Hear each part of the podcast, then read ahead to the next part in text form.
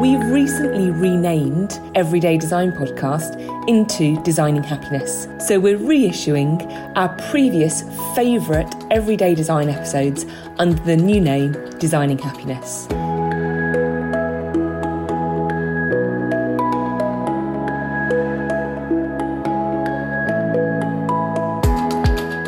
To Everyday Design, the podcast to empower and educate homeowners on how to best deliver your extension or renovation project to make sure the end result is perfect for your lifestyle, personality, and taste. Now, this week we're going to be talking about your professional team. Um, but before I get started with that, let me first introduce myself. I'm Abigail Hall. I'm a technical design expert and consultant to the construction industry. For almost 15 years, I've been delivering very high end and complex new build and historic renovations with some pretty hefty budgets. I've also undertaken a fair number of my own renovation projects with much smaller and restricted budgets. I've become an expert in how you can use design to enhance your well-being and happiness in your home. And I want to share with you my knowledge, contacts, and a few of the lessons I've learned along the way. Each week, we talk to a different expert about their product or service so we can learn the technical jargon, the easy mistakes to avoid, the need tos, the nice tos, and how to get the finish you want on time and in budget. And this week, I'm very excited to be joined by Joseph, who is Technical Director of AGA Associates, an executive delivery architects based in central London. Now, Joseph and I met at an event. It wasn't a build, architecture, trade event, anything like that. He was speaking about, among other things, inclusion. I'd already been thinking about an episode where we talk about the size and roles of your professional team on a refurb or extension project and the power and the benefit which comes from having a range of individuals around the table. And what I be, mean by that is not every single member of your professional team looking and sounding the same. I got chatting to Joseph about this, and he shared with me that he's the technical director of an architecture practice. So, who could be more perfect to join me to talk about your professional team than Joseph? Joseph, welcome to Everyday Design. Hello, Abby. Thank you for Hi. having me. Oh, it's so lovely to speak to you. Right, I'm going to get straight into it because I know that you've got so much experience under your belt, and I'm just, I'm just really gagging to find out all about it. So, can you tell me about the most complicated project where there were multiple different design consultants, and how on earth did you manage them? I think to date, um, one of the most complicated projects that I've happened to work on was um, a project. The you might be familiar with it. It's the Battersea Power Station. I know it well. An iconic building in London. Yeah, so it was actually the phase 3A of that, um, the hotel aspect of it. You know, there was a lot of contractual issues and the site limitations and, you know, just a few things that needed to be ironed out in regards to planning conditions as well. So oh, it, wow. It was almost as a moving beast in a way. You know, a lot of things happening at the exact same time. You know, but you know every project is a learning curve, and you, in a way, you begin to harness your skill set in order to handle different scenarios depending on what you've seen before and what you're willing to overcome in future. And that's great to know because there are so many challenges when you take on a build, a refurb. Um, in this case, I know it was a new build hotel that you never quite know what the challenges are going to be, do you, until you get into it? Yes. And, exactly. and, now, and you've you've obviously learned so much from that. And what what would you say? One what, a piece of guidance that you'd give to our listeners about when you've got all of those those things going on. What's the what's the best way of dealing with it? Um, I always like to go into scenarios as if I know nothing about it, willing to learn everything about it, and you know, taking information from various sources, you know, and obviously checking up with reviews on the competence of those sources in order to create, you know, a better validation.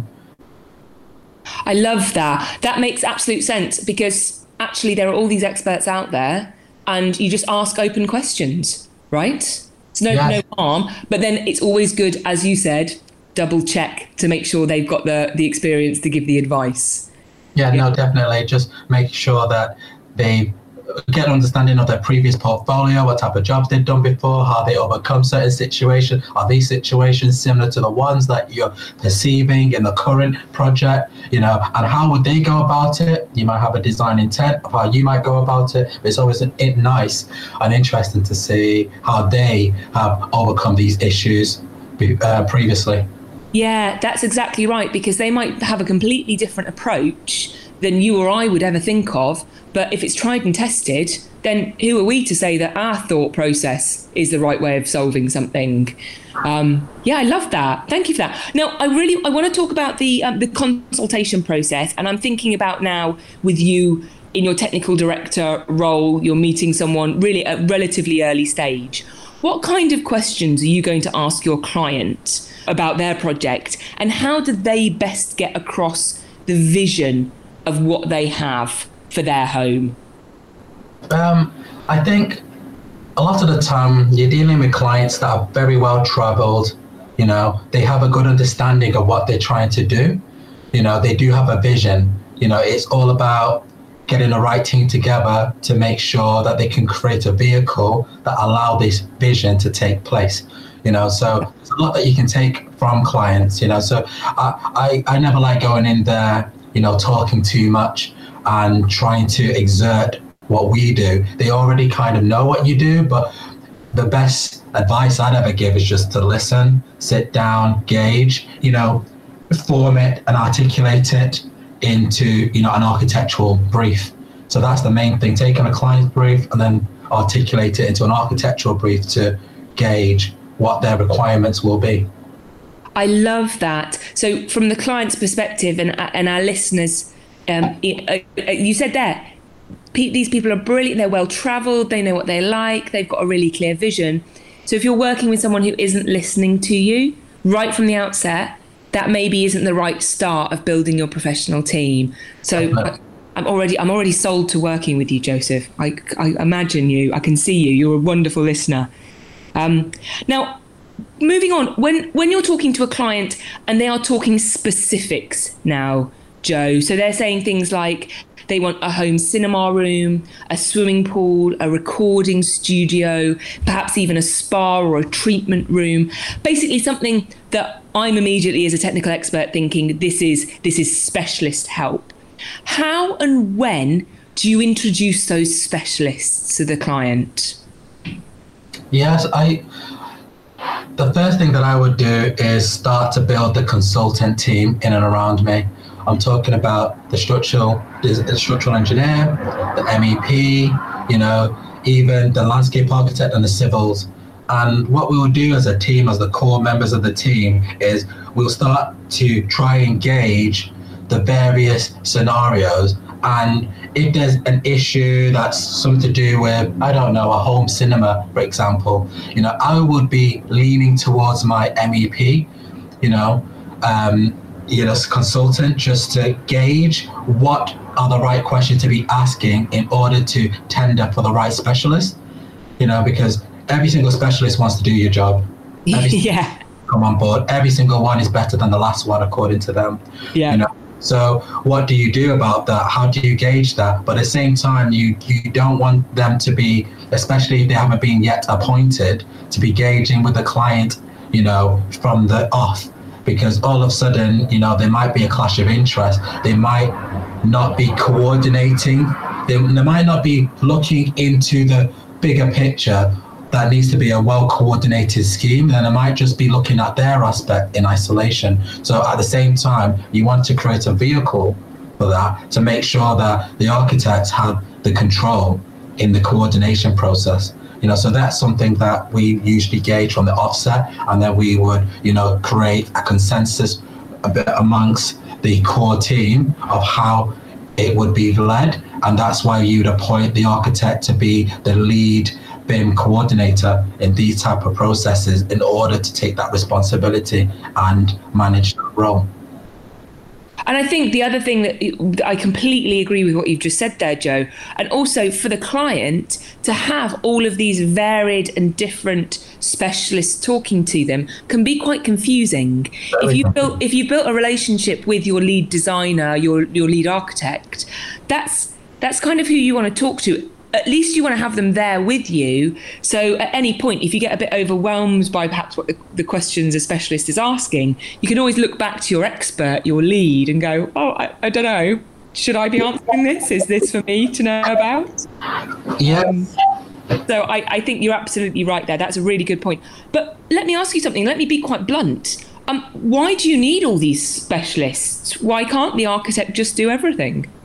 It's mainly due to liabilities, you know. So at the same time, you have certain, you know, um, liability covered for certain things, and in order, if you were to take it all on board, that would be creating, you know, a new future problem in effect. So what you try to do is caveat the situation and you know you take on board the specialist input but at the same time in some of your package of information you make it completely clear that this in order to find out more information it needs to be looking towards the specialist package of information that's integrated in the whole body of the operations but you know caveat it explicitly that they are responsible for these items that's no, that's absolutely. I mean, and you know what? A lot of us forget about liability and also linking to that potentially even warranties for work.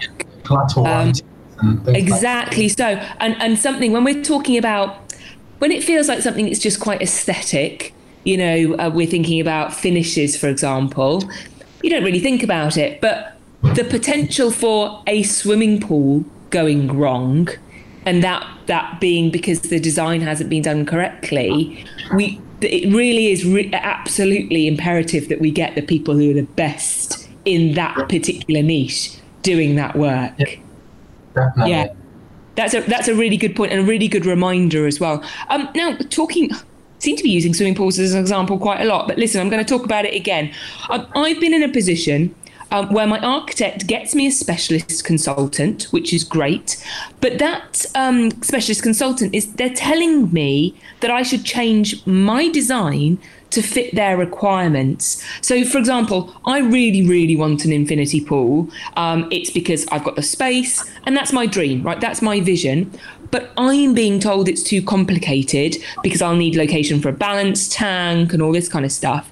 And I should have a more simple standard product what should I do in that situation?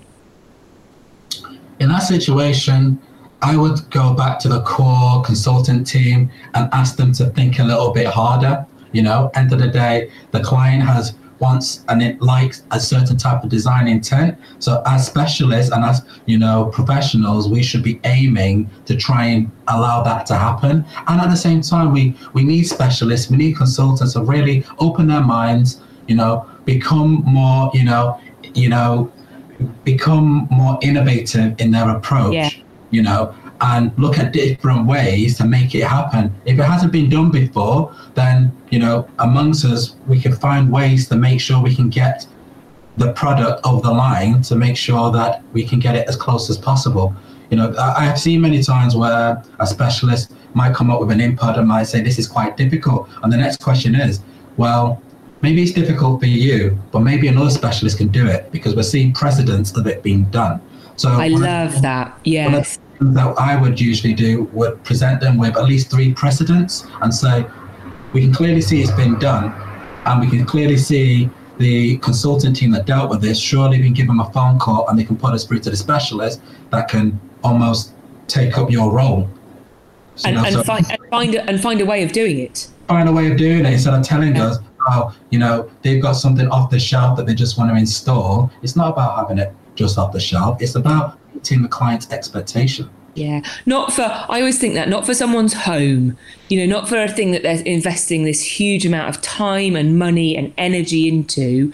We should all make every effort to achieve that for them, unless there is some absolutely insurmountable practical reason um, why it's why it's not possible. And and if anything, and I don't know if you agree with me here, Joe. If anything, it ends up actually being you can find a practical way to do it, but the cost of it becomes so prohibitive that that's yeah. the thing that then actually makes the change rather than it being a technical reason. Of One of our ethos is managing a process, collaborative, ingenuitive, you know, vision and part of that is making sure that we completely think differently in the way that we design in order to design creatively. And we don't just you know expect that from our practice but we expect that from everybody that is associated with us you know? So that goes down to the structural engineers you know to the electrician you yeah. know so if we see a way we expect everybody to be thinking in an innovative manner you know exactly yes. and just using old ways or an old approach and just getting you know comfortable in how they used to do things. They need to really be pushing the boundary as much as we are.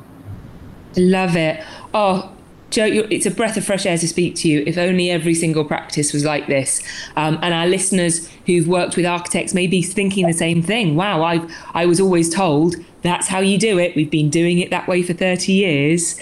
Actually, there might be a new innovative way of doing it, and it's and it's good to have someone that you can talk to about that. Is it completely new? As in, are there only three examples in the whole country, or is this a new technology that is becoming the new norm? but not everyone knows about it yet. So I love that. We look to the professional team to have that level of knowledge. Um, on the flip side, so I've given you the example where the specialist is, as you say, trying to sell me something almost that's off the shelf. Something that I think is something which, frankly, I think is simple to install, like a home cinema. I'm being told is really complex and the design and the costs are kind of spiraling. How can I tell if I need all of these gizmos?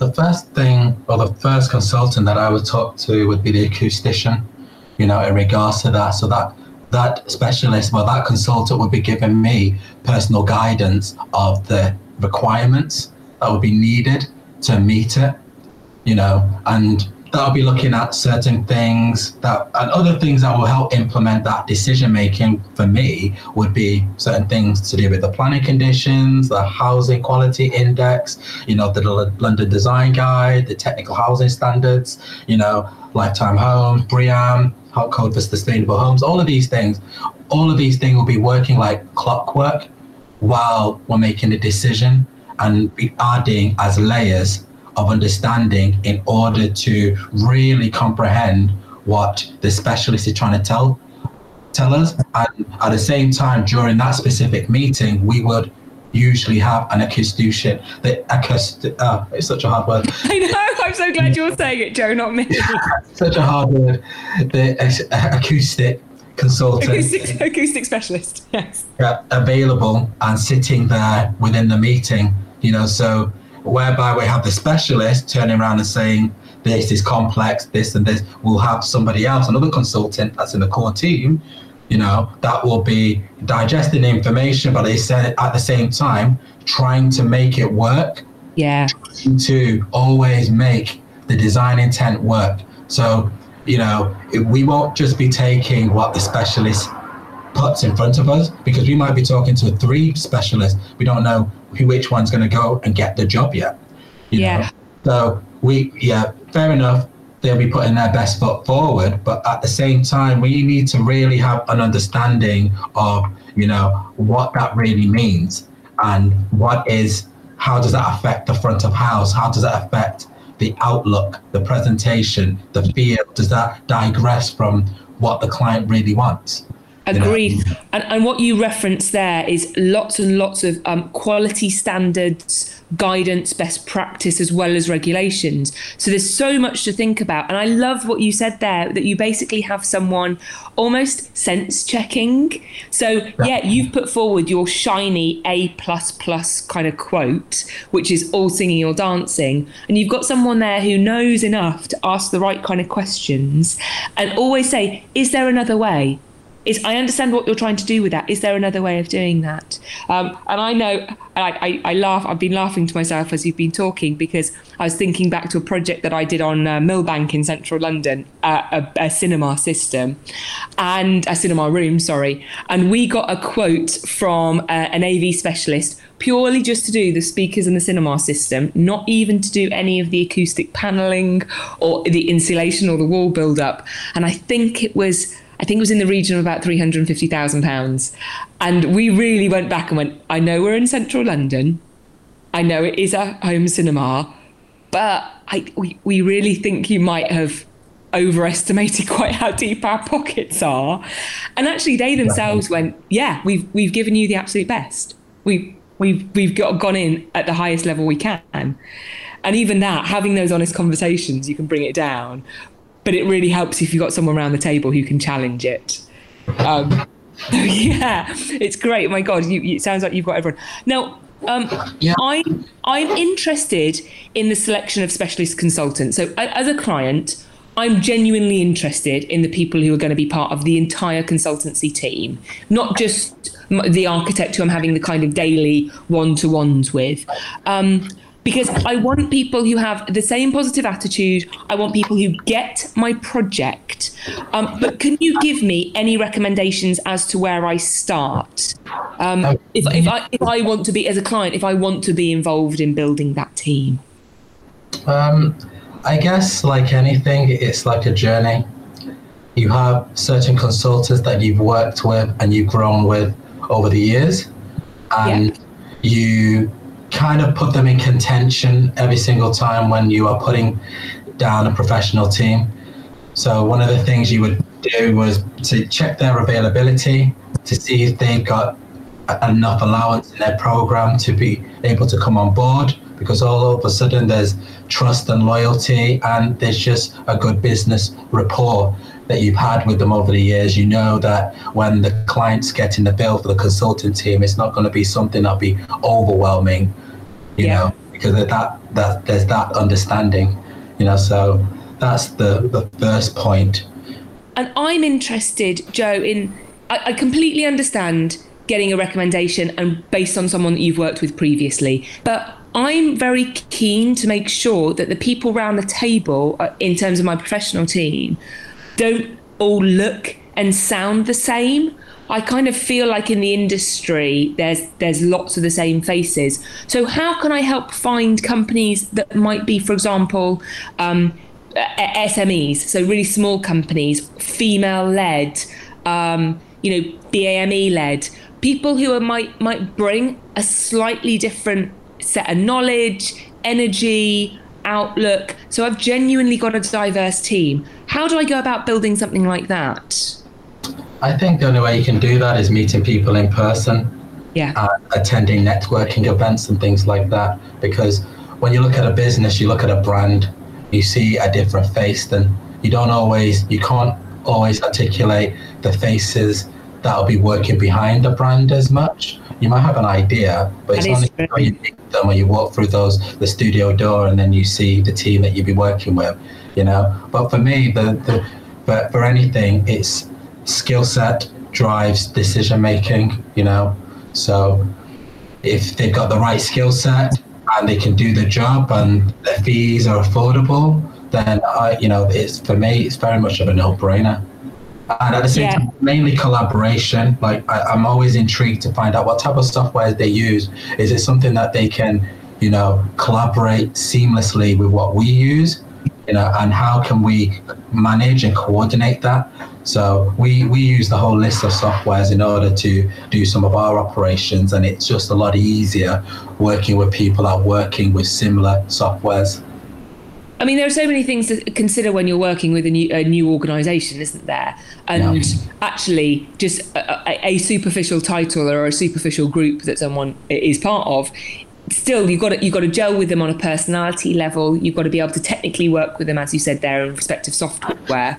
I personally am always very keen at. Um, I love supporting new businesses. That is that's a personal uh, agenda of mine, but I would still be looking to my architect to do due diligence and check that just because they might only have a small portfolio still doesn't mean to say they haven't got the skill set to do the job. Um, but what I would say is there are some amazing associations. Um, I, have just written down SPATA because apparently swimming pools is the only thing I've been thinking about on this uh, podcast. Uh, and that is uh, the Swimming Pool and Allied Trades Association. And I do quite like the idea of going to those trade associations and saying, who are your kind of rising stars? You know, who are the people that you've got as the, the future leaders of the industry? Can I get contact details of them? That I like that because I feel that gives me an opportunity to be speaking to people that I potentially could have a relationship with.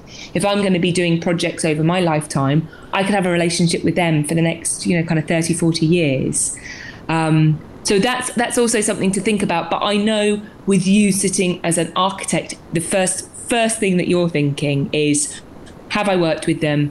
Do I trust them? Are they reliable? Uh, are they are they going to get the value system that we have? And those things probably are the most important. Yeah, no, definitely. I think another way of going about it is because we're very interested in the specification of certain products.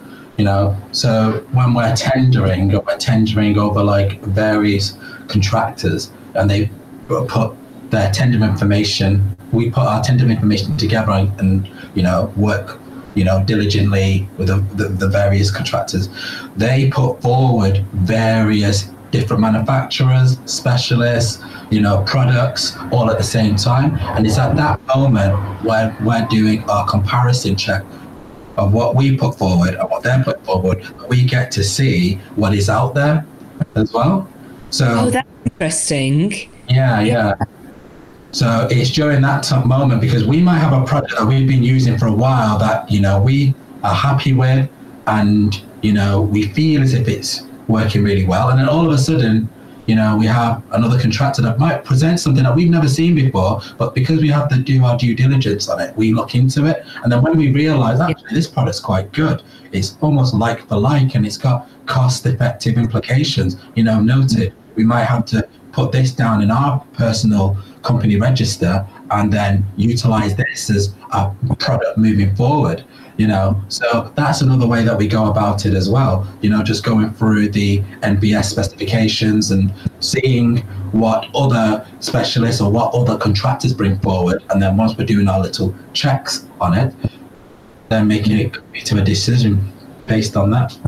That's absolutely fantastic. And i and i myself i've, I've found really innovative products, which some, sometimes some of the products that we were really quite dull and run of the mill, if I may. Some screeds, for example, they're not the sexiest products to get clients excited about, but there actually are significant innovations in these areas which have much lower uh, carbon impact. Are physically lighter in weight, um, have a larger surface area before you need movement joints. All of these things matter. They're not they're not sexy. No one's going to walk into a house and go like, "Oh, got some really good screed in here." Yeah. Um, but actually, the only way that you find that is, as you say, by going out to the market, having those conversations, and the organisations that are constantly innovating and saying there must be a better way. There's always a better yeah. way. There's there's another there's another way to go about it as well, in regards to um, value engineering you know so once we go through the various stages stage three four five we go through a process of value engineering in stage three and four you know and at that moment you know we might be putting forward a certain product you know or we might bring in the contractor early on board to have a necessary certain conversations and then we put a solution or a design intent forward and then say for example the quantity surveyor might come back and say you know what we're value engineering this or that. Have you considered this? You know, which is cost effective. We will, you know, do our due diligence into that particular product and how it coordinates with the rest of the various aspects, and then you know present something new. You know, so that is also you know a way that we go around. You know, uh, trying to get the um, most affordable, but something that doesn't really compromise the design intent. And that's brilliant. An episode with Millie Lucas, who is our quantity surveyor, who, like you just said, and, and thank you so much. That's another excellent podcast to listen to, where she talks about the process of value engineering and how that can be, how and when it's applied, how it can work in your favour, and, and, and the pitfalls of it. Because, you know, the way, if we're, if we're reducing um, costs, sometimes it can reduce quality, or sometimes yeah. you just do it in a in a different way. So and, that's a really good point. Yeah, and it's also knowing how to, you know, almost defend and challenge certain aspects because obviously there's this battle between cost cost and value. You know, it's cost, value, and there's design as well. You know, and all of these things, you know, are almost pulling at each other. You know, so when you're looking into it, if the design goes down, will the client be able to sell those units for that type of price to that type of clientele? You know, so in a way, it's almost a bit of a balancing act, just making sure that you're giving the right type of advice, knowing what the client's expectation is and what the use is. Sometimes the, the if the design, you know, falls, then it affects the future, you know, durability of that concept that the client, you know, initially envisaged you know, and that will have a knock-on effect on the type of financial rewards they can gain from that business.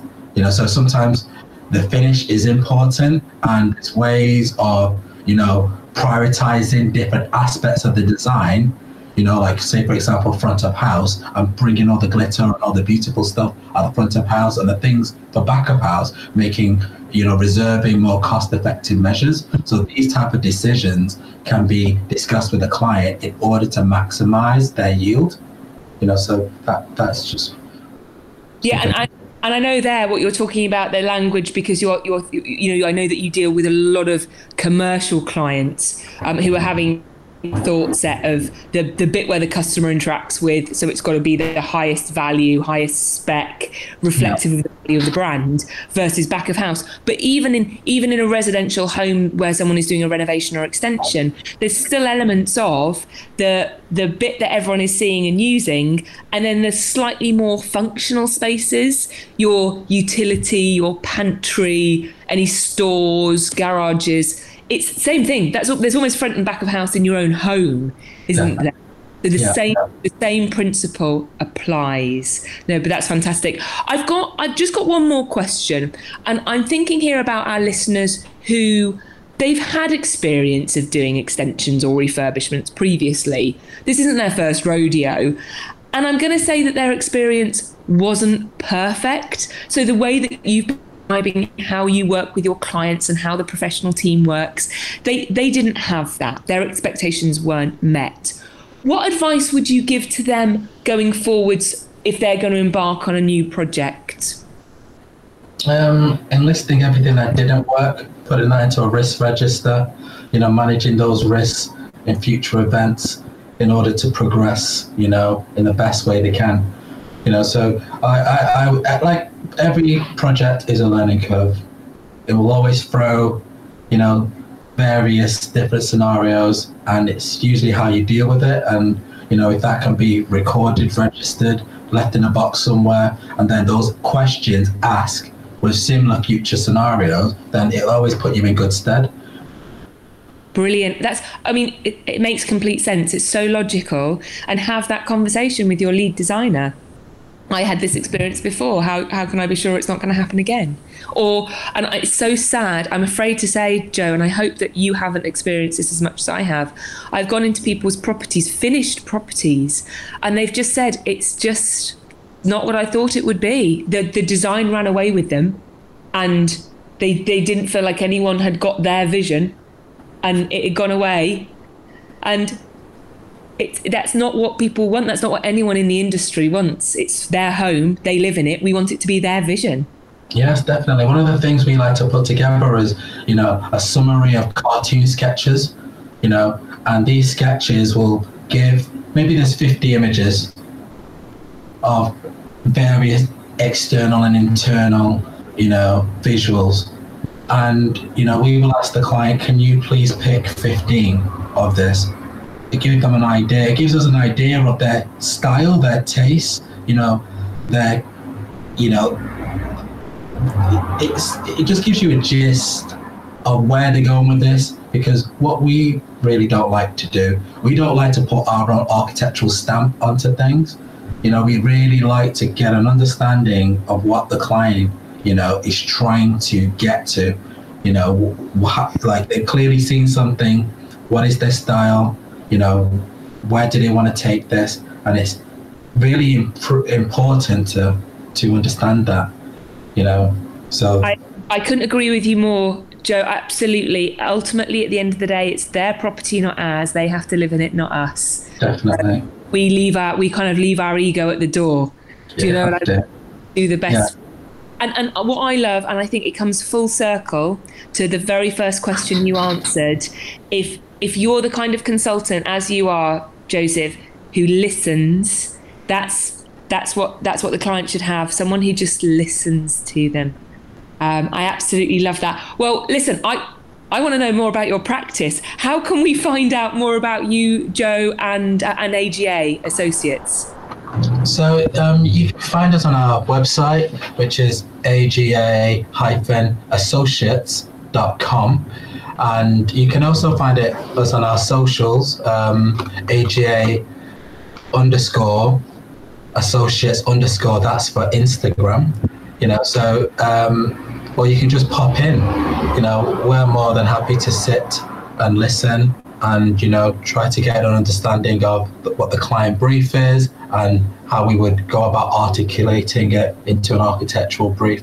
You know, and most of the time, because we're human beings, we want to see things as visuals, CGIs, these type of things. It kind of relaxes the client and gets them into the process from the concept. So it allows them to see what they're trying to do.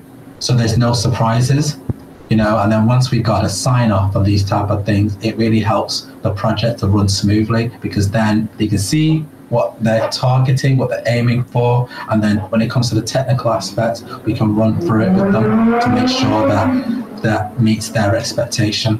So uh, I love it. I absolutely love it. Um, thank you so much, Joseph from AGA Associates, my new favourite architect. Don't tell the others. it's For okay.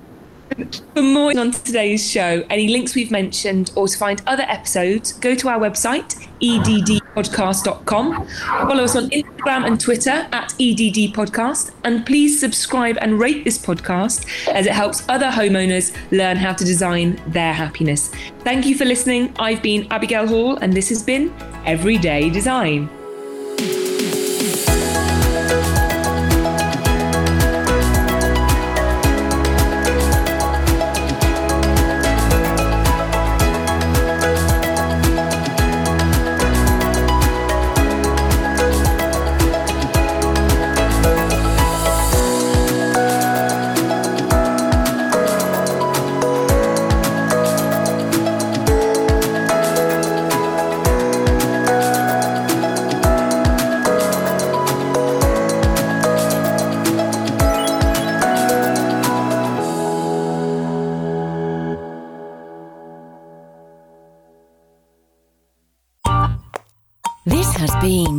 Monkey Pants Productions podcast.